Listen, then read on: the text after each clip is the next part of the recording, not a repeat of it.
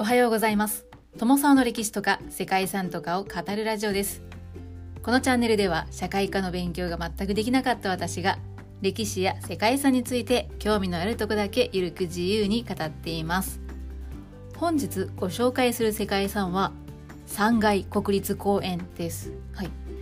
この収録をしているのが2022年の4月27日なんですけれども本日4月27日というのは世界バクの日なんだそうですね。あの動物のバクです。中南米と東南アジアに生息しているバクの生態であったり生息地が開発のために減少して絶滅の恐れがある、まあ、そんなバクの保護を世界中で呼びかけるための日で2008年に制定されたものなんだそうです。そしてですね三階国立公園にもバクが生息しているよということで本日はこちらの世界遺産を選んでみました。希少な山バクがですねこの世界遺産三階国立公園の代表的な動物になっているということなんですね。三階国立公園はエクアドルにある国立公園で1983年に国立公園のうちの半分ほどの地域が世界遺産に登録されました。モロナ・サンティアゴ県チンボラソ県そしてトゥングラワ県という3つの県にまたがっている国立公園で国立公園の面積は5177平方キロメートルあるそうでそのうち世界遺産の登録地域は2719キロ平方キロメートルということだそうです。国立公園の名前の由来となった標高5230メートルの山外山と標高5016メートルのトゥングラワ山という2つの活火山を持ちさらにもう一つカルデラ湖を持つ旧火山で標高5320メートルのアルタール山というのがそびえています。山外国立公園は敷地内にエクアドルの生態系の全領域を見ることができるそうなんですね。国立公園には氷河と火山の生態系や雲霧林アマゾンの熱帯雨林そして湿地や湖さらに高地の壊れやすい湿原とか草原というのも含まれています。地質学的にも山外火山は世界で最も活発な火山の一つでこの地域は特に重要な地域となっています。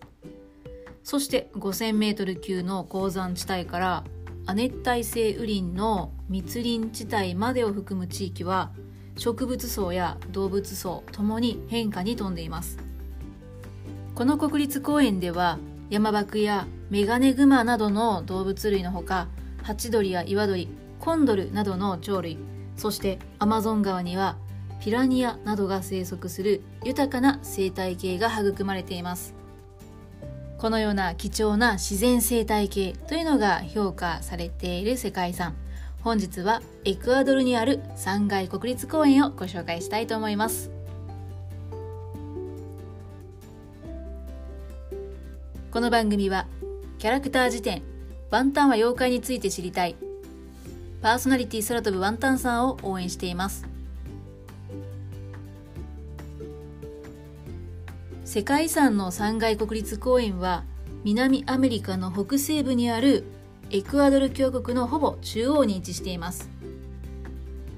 トゥングラワ県やモロナ・サンティアゴ県シンボラソ県の3県に広がる公園で園内には山外山とトゥングラワ山そしてアルタール山があります。5000メートルを超える高さの山外山は完全な円錐形の火山でその形から南米の富士山というふうにも呼ばれているそうです。はい。多分南米の富士山と呼ぶのは日本人だけだと思いますけれども。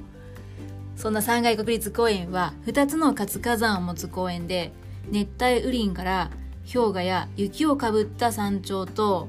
平原の森林のコントラストなどですね。素晴らしい自然美と様々な生態系が見られます。国立公園には327の湖を持つ広大な湿地帯もあってエクアドルで最も広大な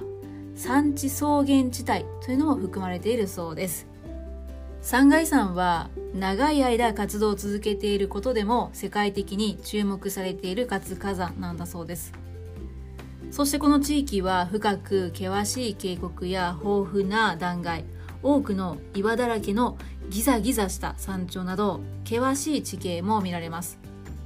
東からアマゾン川流域に注ぐ多くの大河は水位が速くて激しくて変動しているというのが特徴なんだそうです。さらに降量も多くて傾斜が急なために水の流出速度っていうのも非常に速いんですが常に侵食の危険性があるものの暑い森林の植生がそれを防ぐ役割を担っているそうです。そしてコルディエラ山脈の東の端にある氷河地帯の谷間には数多くの滝が流れ出ています。国立公園にある活火山の存在というのは熱帯雨林や雲霧林草原湿原など公園内に多くの特別な植生というのを生み出しています。ここでは様々な種の植物群落の繊維において種子や胞子などがそれまでは存在していなかった場所に侵入して定着していくという一次繊維と呼ばれるものが継続的に行われているそうです。いくつかの植物種は寒冷な気候条件に適応して水を取り込むための特別な構造というのを進化させていったそうですね。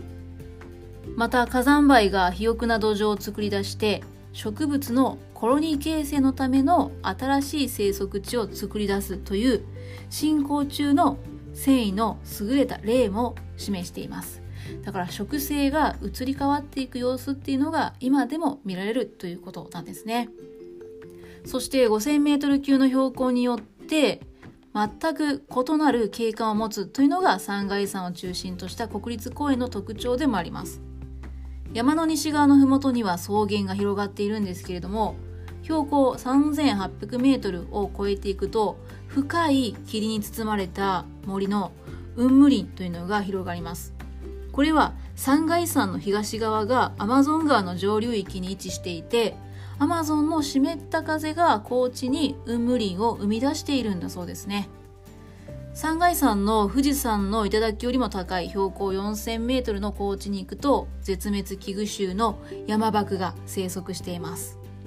山漠はアンデス全体でも現在はわずか2500頭だけが存在しているということだそうでその中で人を寄せ付けないこの山外国立公園には生息数が最も多いそんな地域になっていると。言われています。ただ全体でも2500頭しかいないということなんですね。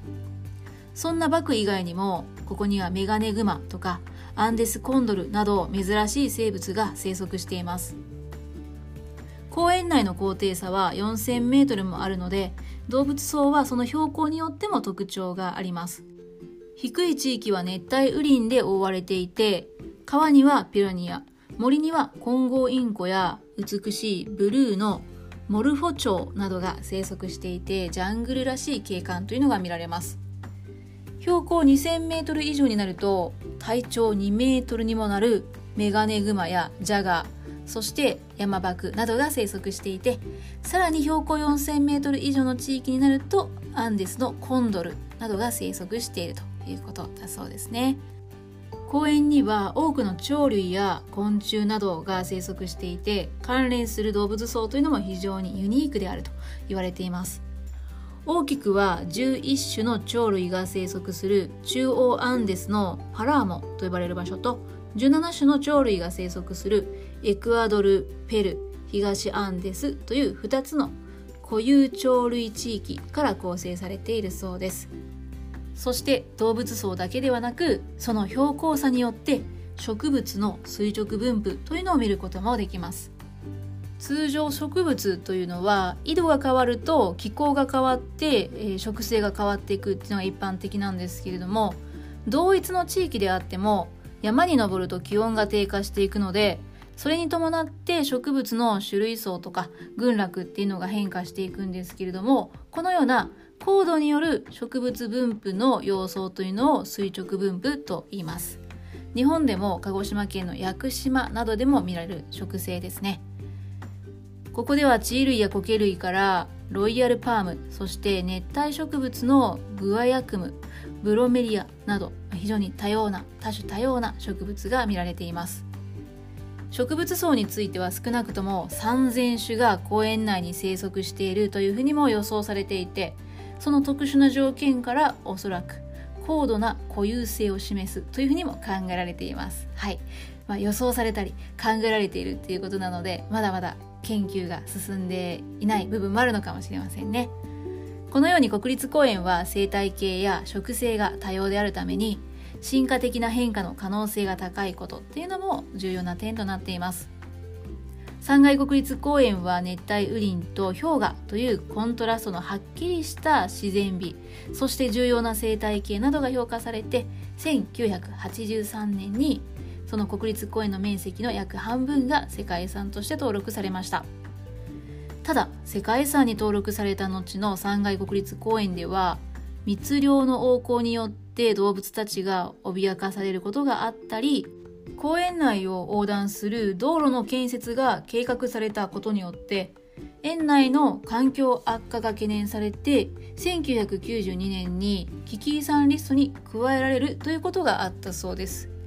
その後道路については工事の停止を経て計画の見直しが行われて密漁についても管理計画に見直しなどが行われたので2005年に危機遺産リストからは外れています。やはり自然環境を保全するっていうことには多くの努力といいますかね協力などが必要だということなんでしょうかね。ちなみに国立公園内の3階山は最近でも大規模な噴火が相次いでいるそうで火砕流が発生するということなんかもあるそうです。火山活動の影響で山が削られたり南側の斜面の方には巨大な谷が出現したりしているそうです。ですので当初世界遺産に登録された時からもやはり山の形なども変わっているようですね。今も変化を続けるそんな偉大な自然遺産なんでしょうね。ということではいバクの話ほとんどしていないんですけれども本日は貴重な山バクの生息地でもある世界遺産エクアドルにある山外国立公園についてご紹介してきました。ここまでご清聴いただきましてありがとうございます。では皆様本日も素敵な一日をお過ごしくださいね。友沢でした。